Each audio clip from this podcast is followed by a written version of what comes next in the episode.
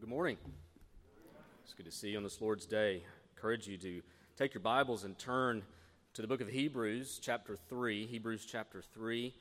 You could probably put a marker in 1 Thessalonians, chapter 5. Hebrews, chapter 3, 1 Thessalonians, chapter 5. We're about three quarters of the way through our our series that we've called Life Together. We're working through the one another passages of the Bible, of the New Testament specifically, and we are coming to uh, several texts today, really, that, that call us to encourage one another. So, this is going to be an encouraging sermon. Amen? Encourage one another. Well, let's pray and ask for the Lord to grant us hearts of encouragement. Father, we ask that as we open your word, Lord, that we would not only understand it mentally, that we also, God, by your grace, would apply it in practical ways. Father, your word is transformative. And so, Father, would you call us to hear to understand, to respond, and to obey, that you would be glorified. We pray this in Christ's name. Amen.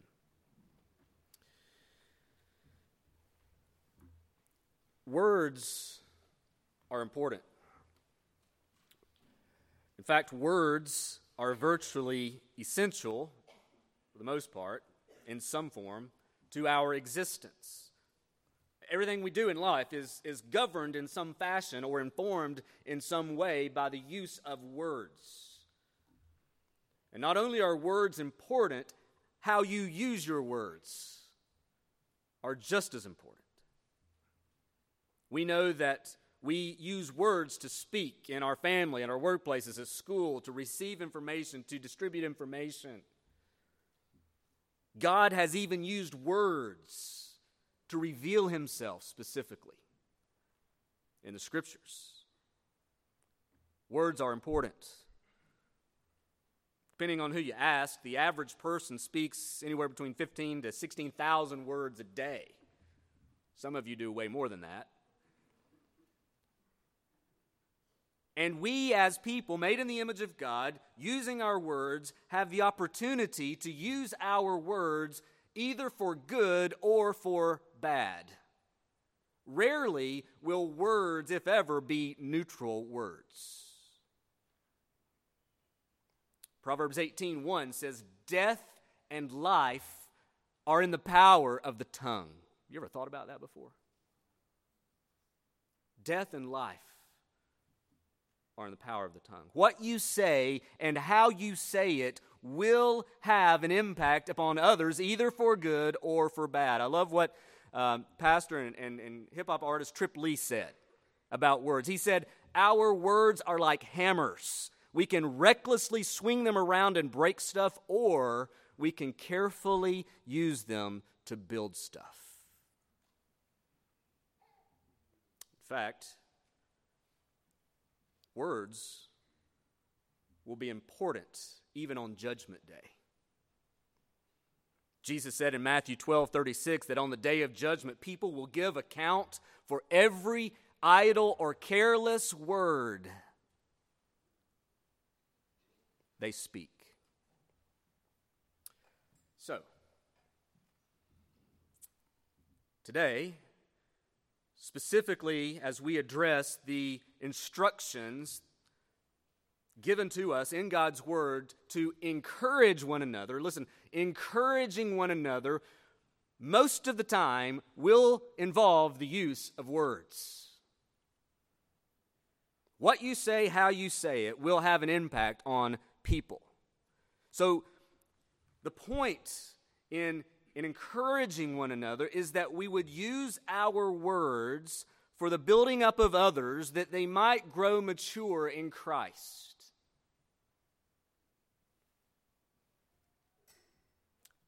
Let's hear from these two passages of Scripture. I'm going to begin actually in 1 Thessalonians 5.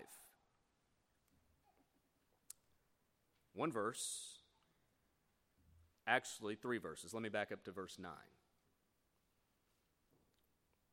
1 Thessalonians 5, verse 9 For God has not destined us for wrath, but to obtain salvation through our Lord Jesus Christ, who died for us so that, there's a reason he died for us, so that whether we are awake or asleep, we might live with him. Therefore, encourage one another and build one another up, just as you are doing. Encourage. Hebrews chapter 3 beginning in verse 12 through verse 14. The writer of Hebrews says, Take care, brothers, lest there be in any of you an evil, unbelieving heart leading you to fall away from the living God. But exhort, same word as 1 Thessalonians 5.11. Encourage, just with a little umph behind it. Exhort one another every day as long as it is called today. Why? so that none of you may be hardened by the deceitfulness of sin. For we share in Christ if indeed we hold original, our original confidence firm to the end. So we're talking today about the biblical responsibility to encourage one another. We're going to unpack that. We're going to encourage one another using our words, intentionally building others up that they might grow in Christ. It's what encouragement is about. So, I want us to consider several things. I want us to look at a proper definition. I want us to then identify the context in which encouragement should be spoken, uh, identifying the people who need it. And then, number three, I want us to consider how practically we can provide it. Define it, identify those who need it, how we can provide it. That's what we're going to look at today. So let's look at the first one encouragement defined. What does it mean to encourage? Well, we need to understand what it is and what it isn't. If we're going to understand properly, biblically, this is biblical encouragement, what we're called to do. The word translated encourage is, is the word parakaleo in Greek. That means nothing to most of us because we don't speak Greek, but you need to understand that word in the New Testament is a common word. It's one of these words. This is what the frustrating thing about the Greek language that you can use a word and it has like a gazillion meanings, right? Depending on the context. Um, it's one of those Greek words that has a wide range of meaning depending upon the context. Even Jesus uses a form of this word in John 14, verse 16, where he says, And I will ask the Father, and he will give you another helper. That word helper comes from the same word that we get encouraged from. I will give you another helper to be with you forever. So, this word that we translate sometimes encourage, depending on the form of it, it, it, carries the idea of coming alongside of someone to help them. So that's what it means. When we're talking about encouragement, generally speaking, we're coming alongside of someone to help them. Holy Spirit is referred to as the helper, the encourager.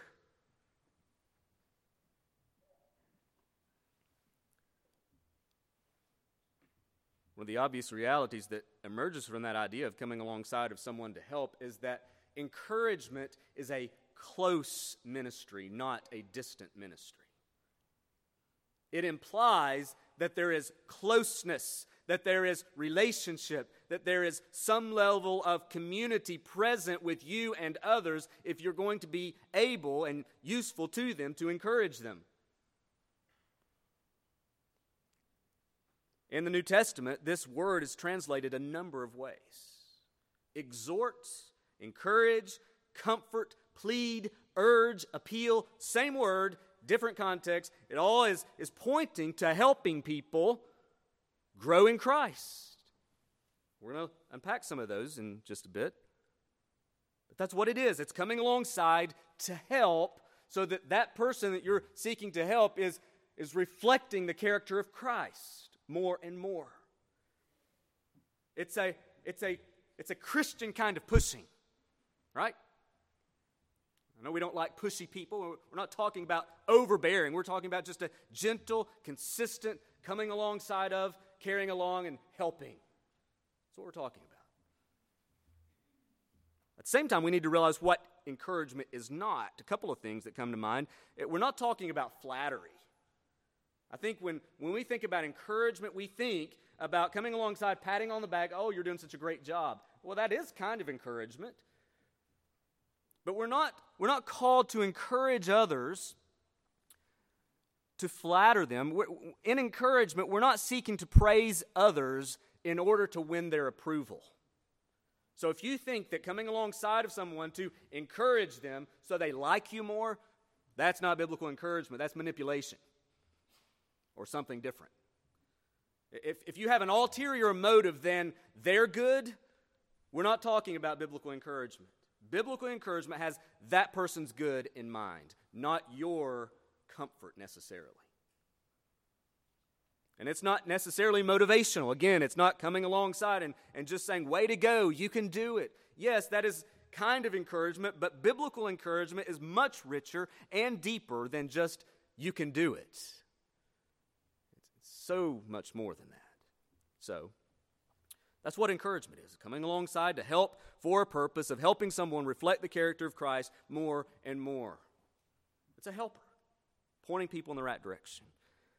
Well, the second thing that we need to understand is who needs encouragement? Encouragement needed. Who needs encouragement? Well, the easy answer is everyone, right? All of us need it. So great, this sermon's going to be applicable to all of us, right? All of us need encouragement, and by God's grace, we need to be used to encourage others. One of my prayers in this particular message today is that God would make us an encouraging church, not just simply a happy place to be, but a place filled with people who are seeking to intentionally do others spiritually good by encouraging them. Some of you have what's called the gift of encouragement. I, I, think that there is such thing as a gift of encouragement. You just have that gift, a Barnabas kind of person, that you just it just oozes out of you. Thank God for people like you that just just ooze with encouragement. The rest of us have to work hard at not oozing discouragement, but encouragement. Some of you always see the glass half full. The rest of us, like me, it's always half empty. We need to learn to, to be proactive.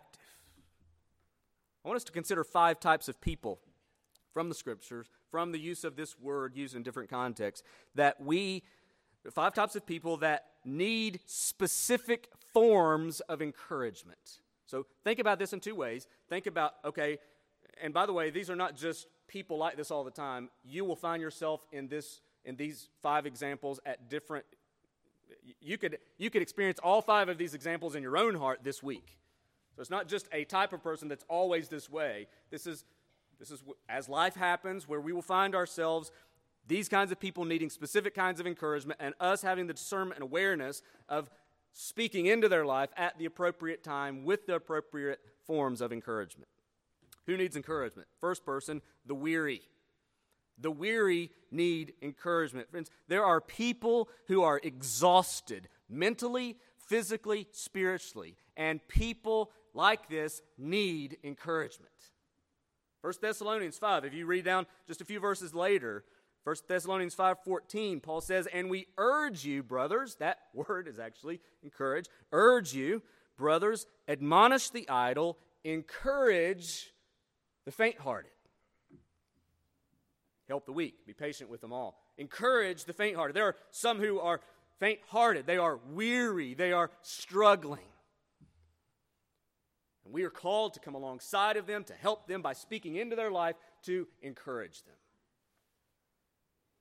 Now, many of you have participated in a 5K or a half marathon. Some of you have done a full marathon. Others of you are like me, you stand on the sidelines and root them on.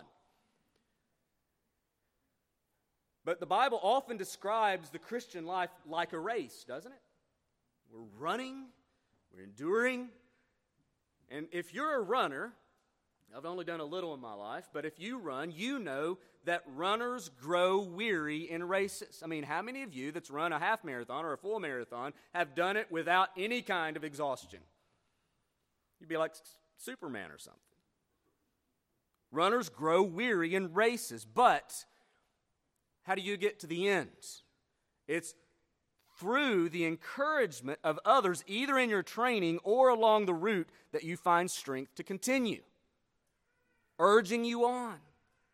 At the point when you are your weakest and most exhausted, people speaking into your life. As the Christian life was never promised to be an easy one. And there will be days as a Christian when you wonder if you can take another step. There will be days as a Christian when you wonder if you can even continue giving to others like you have been. You will grow weary, you will be faint hearted, you will be discouraged, you will be exhausted. And there are those moments in your life when you need encouragement. And, friends, listen, when you see those kinds of people, when you look around you and and, and you see faint hearted people, weary people, exhausted people, don't just look at them.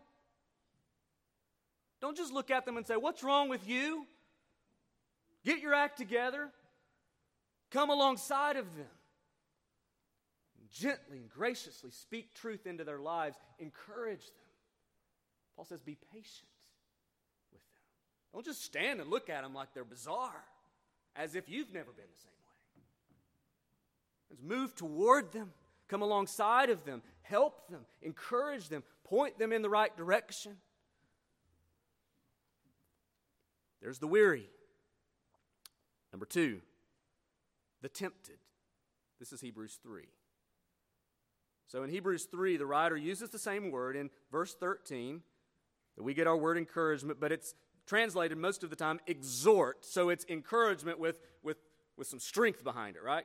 Some specific strength that's it's moved from just a simple gentle encouragement to more of an exhortation hebrews 3.13 but exhort one another daily or every day as long as it is called today why why is he calling us to do that that none of you so that none of you may be hardened by the deceitfulness of sin so we are called to exhort to encourage one another because we are tempted to sin. So, what the writer of Hebrews is saying is that we, you, I, we need help fighting against sin. I mean, how many of you do a good job on your own by yourself fighting sin? We need help. We need voices speaking into our lives like megaphones, warning us danger.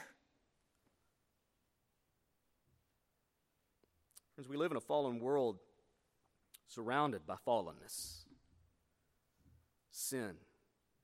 You and I can't escape the curse and sway of sin. We're born into it, we're born around it. And the reality is, is the more we live in and around sin and sinners, is that we will grow more and more influenced by it. The more you're around it, the more you experience it, the more normal it may seem.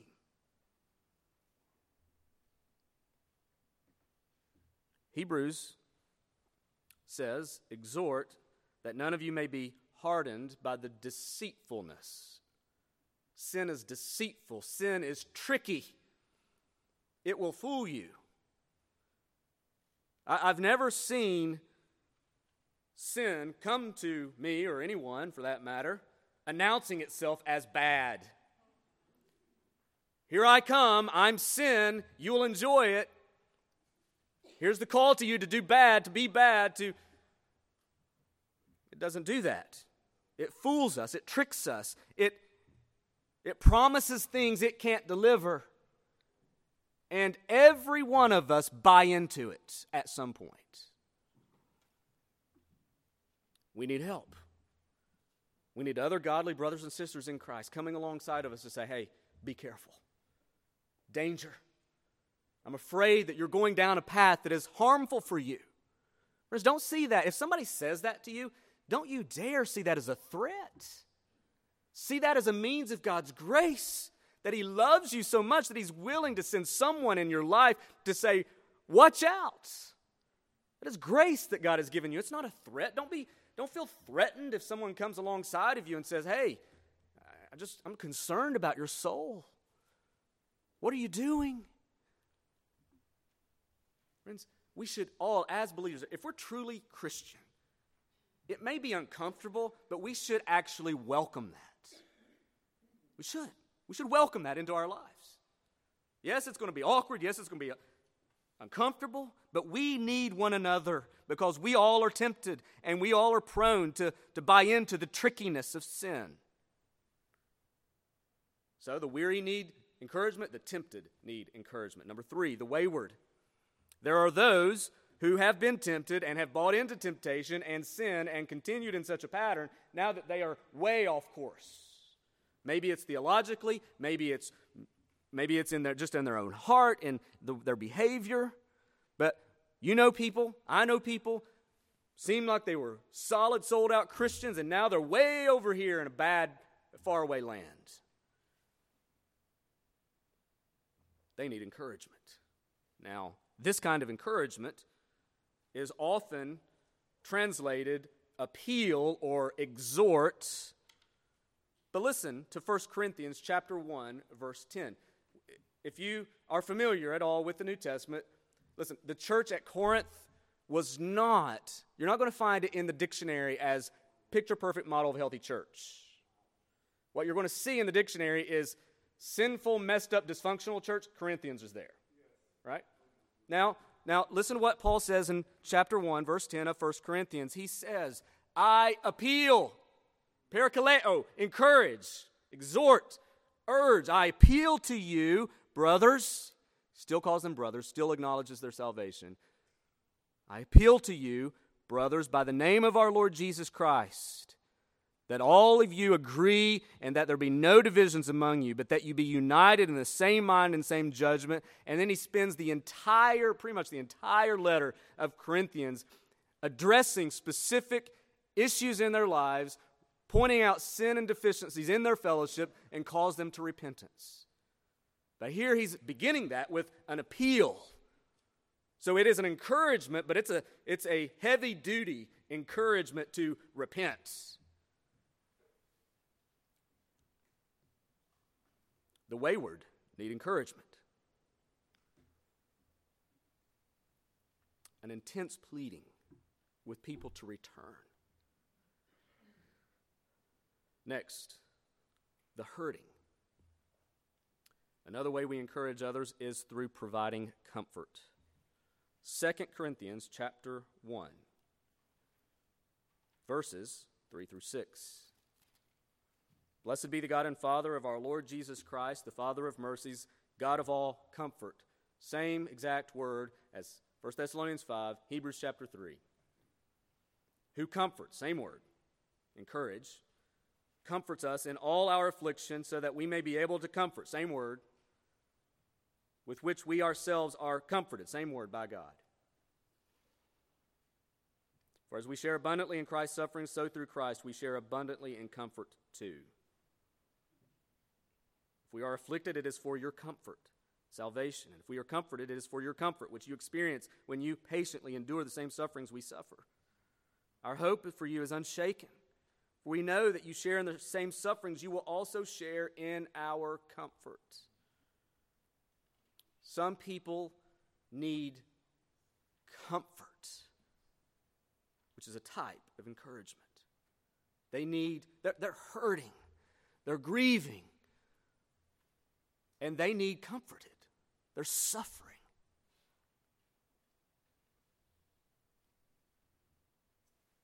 Sometimes that doesn't mean that we use a lot of words.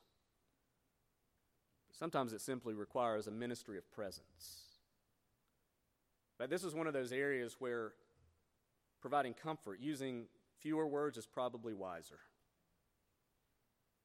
at that moment of their greatest hurt and grief and suffering, they don't necessarily, I say necessarily, need a theological exposition of a theology of suffering. Now, hopefully they already have that to stand on when that day comes. But if they don't have that, you're coming alongside and you're going to gently get them there. But you need to provide comfort. You need to come and weep with those who weep. Not necessarily filling the, the, the awkward, grieving silence with a lot of words. In God's wisdom and dis- using discernment, yes, you will want to speak. Friends, you need to be sensitive. We need to be aware of such people around us. We need to seek the hurting out and comfort them. But then a fifth person that needs encouragement the faithful. Well, you think, well, that's, that's the last person that needs encouragement. No, they're another type of person that needs encouragement. The faithful. There are those who are walking with Christ, there are those who are regularly fulfilling the, the call of God's word, they're striving in obedience, they're living a life of righteousness and bearing fruit for God's glory, contributing in a beautiful way to the body. And these people need encouragement. Doesn't seem so obvious to us as the other types. Obvi- the, the other types, the hurting, the wayward, the, the sinner, and, and the other. They need encouragement, but the faithful needs encouragement as well. Look at Hebrews chapter 10. We're going to look at this verse in, in more detail in the coming weeks. I just want to go there real quick right now. It says in chapter 10, this is the, this is the verse we like to throw at you to, to make you feel guilty about missing church. Not really. This is the text that prioritizes the local gathering of God's people because it benefits you and it brings God glory. Look at verse um, 23 and following of chapter 10, Hebrews chapter 10. Let us hold fast the confession of our hope without wavering, for he who promised is faithful. And let us consider how to stir up one another to love and good works, not neglecting to meet together as the habit of some, but encouraging one another, and all the more as, the day, as you see the day drawing near. So, those who are not neglecting to meet together, those who are regularly gathered, those who are holding fast their confession, those who are doing these things need encouragement. They need spurring on. These are the people, keep at it. These are the people that need to hear affirming kinds of things spoken into their lives as you are pointing out the good that is happening, the, the evidences of grace that are marking their lives. I think you see an example of this in 1 Thessalonians. 1 Thessalonians is, is just a, you see the theme of encouragement all the way through it. But listen how Paul encourages the faithful at Thessalonica. This is an example. Verse 2, 1 Thessalonians chapter 1. We give thanks to God always for you, constantly mentioning you in our prayers, remembering before our God and Father your work of faith and labor of love and steadfastness of hope in our Lord Jesus Christ. For we know, brothers, loved by God, that He has chosen you, because our gospel came to you not only in word, but in power and in the Holy Spirit, and with full conviction. You know what kind of men we proved to be among you for your sake, and you became imitators of us and of the Lord, for you received the word in much affliction with the joy of the Holy Spirit, so that you became, you became an example to all the believers in Macedonia and Achaia. For not only has the word of the Lord sounded forth from you in Macedonia and Achaia, but your faith in God has gone forth everywhere, so that we need not say anything. That's encouragement. This is a faithful church that Paul is encouraging. He's affirming God's grace is all over you, it's evidence. And they're not, he's not pointing to just them, he's pointing to the work of grace He's giving God credit. He's giving God glory for what God has done, but he's affirming them in what God is doing in them as a means of encouragement for them to continue in faithfulness. Friends, the church should be a place of mutual encouragement. No matter what situation you or someone else may find themselves in, and people are going to encounter various circumstances that change daily. We're all going to be at different places. But what we're called to is to be a people, to come alongside of other people, to encourage them where they are, so that God continues His work of sanctification in their lives. So, how do we do that? That's the last point. Well, I'm going to give you just some a, brief, a few little things here. The big thing is, is point two being aware of the kinds of encouragement people need so that you can begin to move for, towards them. Let's look at point three encouragement provided. Friends, the greatest thing all of us need, no matter what circumstance that we find ourselves in, is to be reminded of our need for God's grace and strength. There are two kinds of encouragement that will come your way. And for simplification, I'll just call them godly encouragement and worldly encouragement. Here's the difference worldly encouragement says, look inside of yourself, godly encouragement says, look outside of yourself. Big difference. Worldly encouragement says, you just need to believe in yourself. Fallen sinner, believe in yourself. Many of us have said that to someone else, but I don't think we realize just how dangerous that is. Look inside of yourself.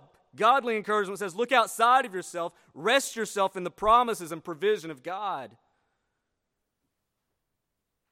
Encouragement we are called to provide is a distinctly Christ centered encouragement. Now, the world can and does provide certain kinds of encouragement, motivation.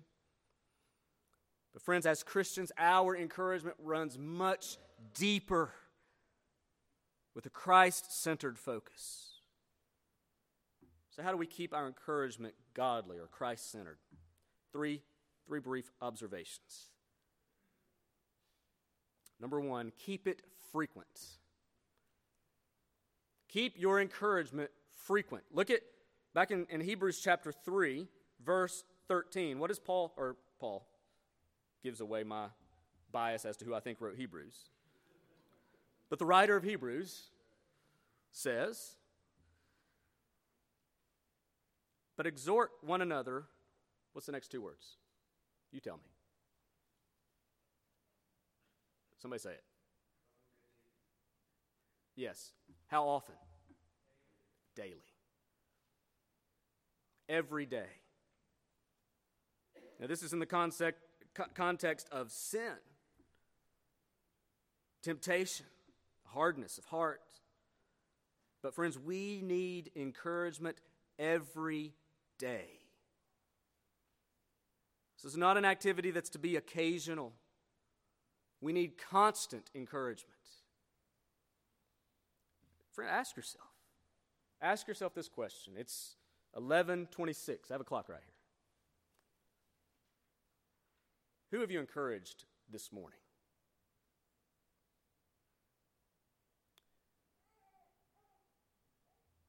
I probably shouldn't ask, but who have you discouraged this morning? How, how have you encouraged? We need to be asking these questions. How have I encouraged my family? People I serve with at church, the people I work with, the people I go to school with. By the way, you, you need to think through that. Husbands, how often do you encourage your wife for her own spiritual good? Or do you drag her down? Wives, how often do you encourage your husbands? Or are you always picking about what's wrong? It's mutual. Friends, marriages will only benefit from the intentional acts of regular, godly, Christ centered encouragement. Parents, when was the last time you sought to intentionally encourage your child or children? Pointing them to Christ.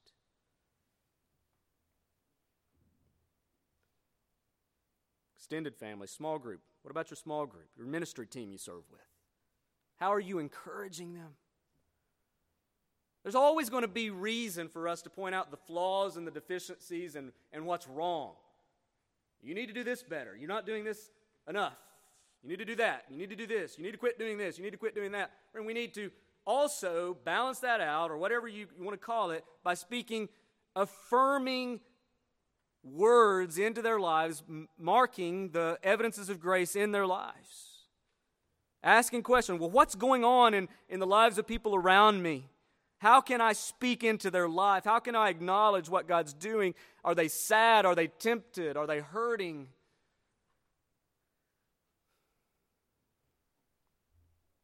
On and on we could go.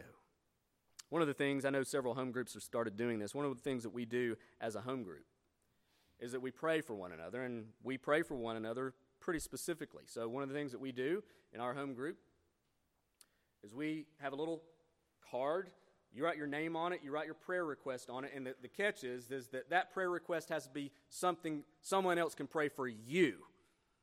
We're praying for everyone else in a different time, but this is a prayer request for you. How can someone be praying for you? And then you write your phone number or email address so that someone can notify you that week. So, this past week, I put my prayer request in the pot. Anita Draper. Raise your hand, Anita. She's right there, front row Baptist. She gets my prayer requests. Because on Wednesday, she texts me. Yes, Anita texts. Isn't that awesome? She texts me this text.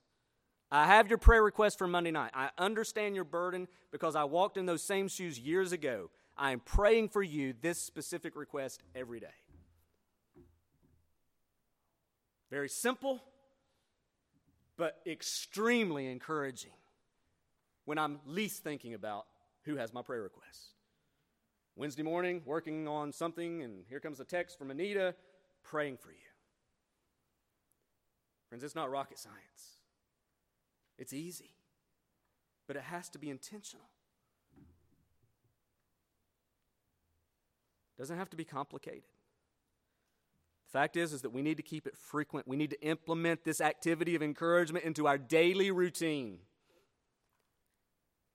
If you can go throughout an entire day without encouraging someone, you probably, well, not probably, you, you need to simply just stop because you're too focused on yourself.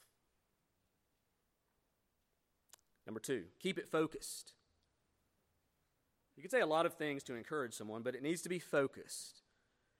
The most important thing people need to hear and be reminded of is the gospel. Look at, I read this at the beginning of the message, 1 Thessalonians chapter 5, verses 9 through 11. For God has not destined us for wrath, but to obtain salvation through our Lord Jesus Christ, who died for us, so that whether we are awake or asleep, we might live with him. Therefore, encourage one another and build one another up, just as you are doing. Therefore, is connected back to the fact that God has not destined us for wrath, but He's saved us. Now, there's more to that story. We'll get to that in a moment in that context. But the point is, is that the encouragement we provide others should never, as Christians, never be separated from the gospel. There ought to be gospel flavoring in all of your encouragements. Just like the, the bottled water that you pour flavoring into, bottle of water is encouragement, or, or, or is in the, the act of encouragement, the, the flavoring is gospel. It ought to permeate and saturate every aspect of your encouragement. I'm not saying you need to always be preaching the gospel to someone, but you need to be uh, informally, casually, whatever you want to call it, sometimes very specifically, pointing them to Christ. Reminding them that even though their day is terrible and horrible, they've been rescued from the depths of their depravity and have a glorious inheritance awaiting for them. puts everything in perspective. It needs to be focused on the gospel. Friend, if the gospel is not true, then there would be no need for encouragement. Number three, keep it future. The greater context of 1 Thessalonians 5 involves details about the second coming of Christ. And it's with that promise in mind that Paul encourages the believers.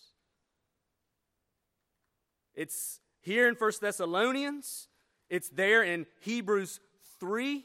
Remember what he says there at the end?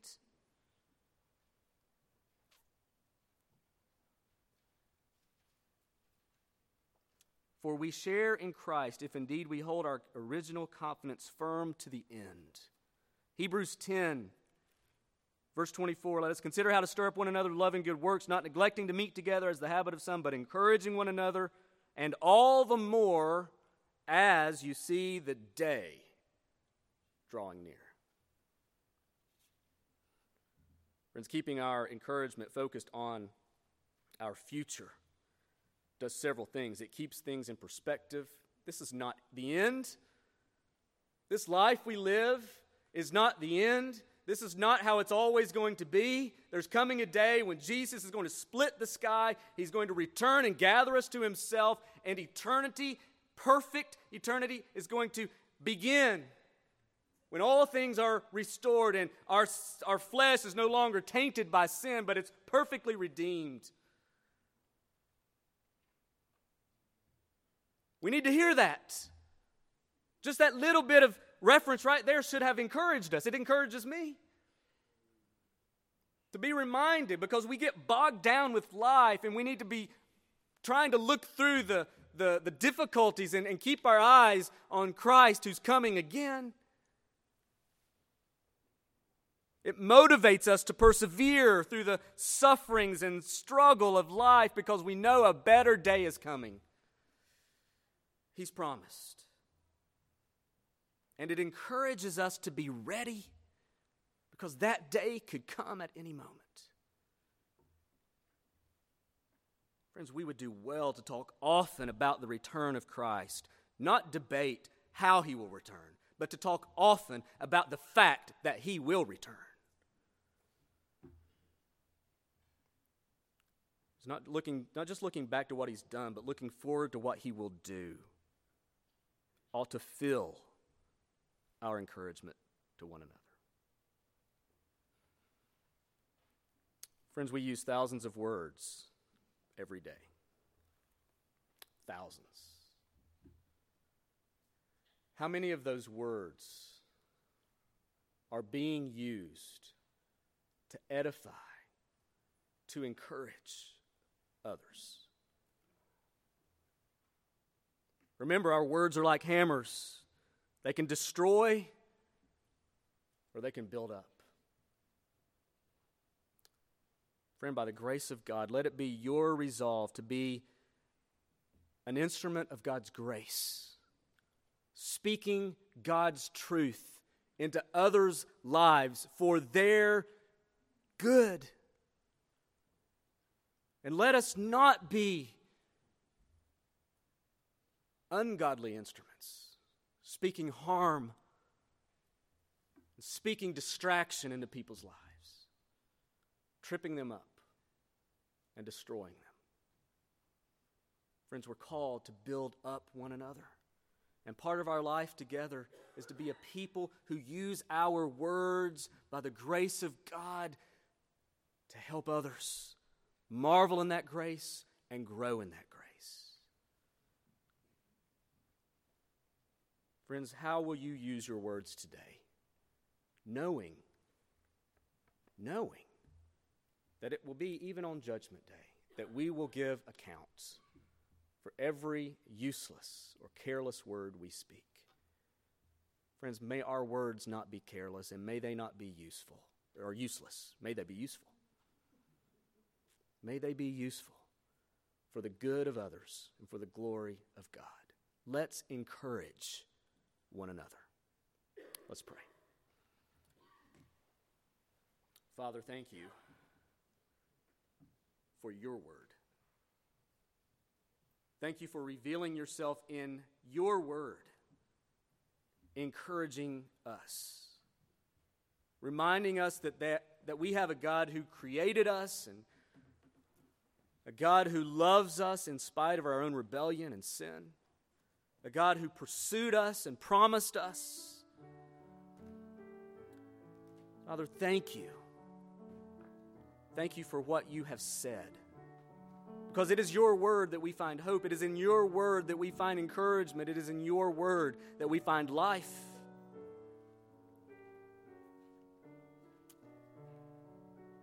And because of that, Lord, would you help us to be a people of encouragement?